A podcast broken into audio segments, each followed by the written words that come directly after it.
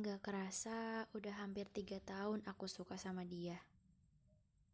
Kalian belum tahu kan namanya siapa?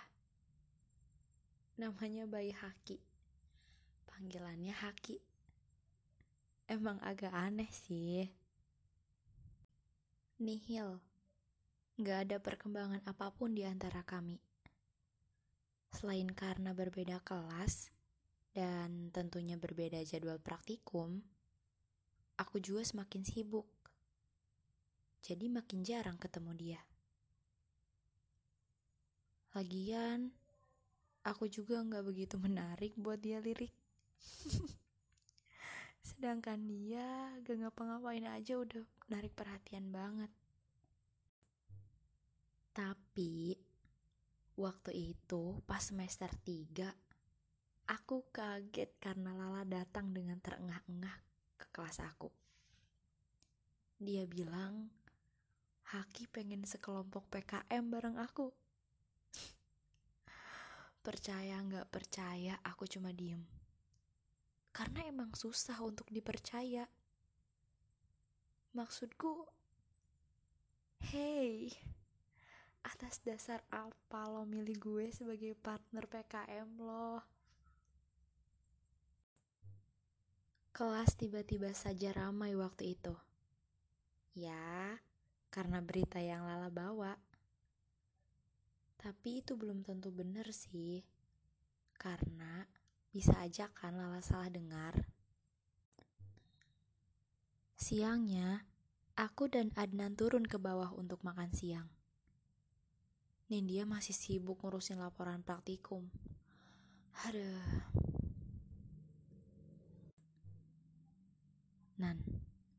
Menurut lo, Haki beneran gak ya? Adnan ngetawain aku abis-abisan. Dia bilang gak mungkin. Toh di kelas Haki masih banyak yang bisa dijadiin partner. Mana cantik-cantik pula. Langsung kupukul lengan Adnan.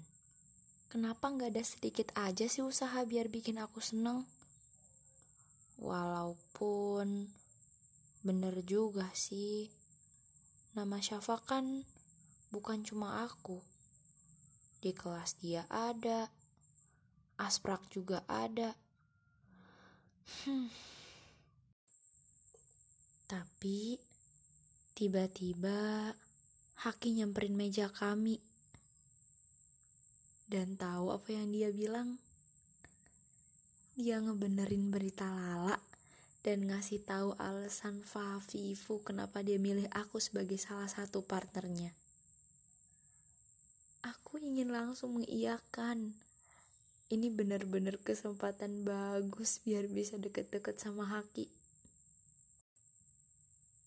Tapi aku udah punya kelompok PKM sama Kating. Selain itu, proposal kami udah setengah jalan kan gak mungkin aku lepas hasil kerja kerasku gitu aja.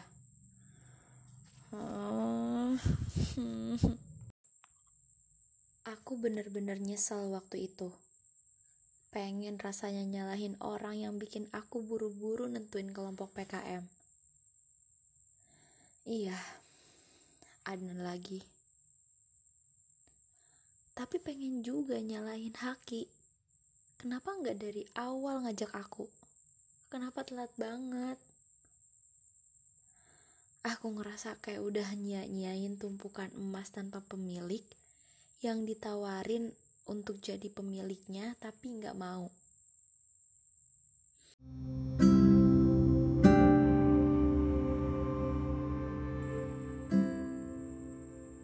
Balik lagi ya, takdir yang dituliskan buat aku pasti bakal datang ke aku. Dan yang gak dituliskan buat aku, pasti gak bakal datang. Entah itu seseorang, peristiwa yang terjadi, atau apa pun. Dan akhirnya, aku sekelompok PKM sama Adnan dan Kating. Jujur, kalau inget ini, aku masih sebel sih sama Adnan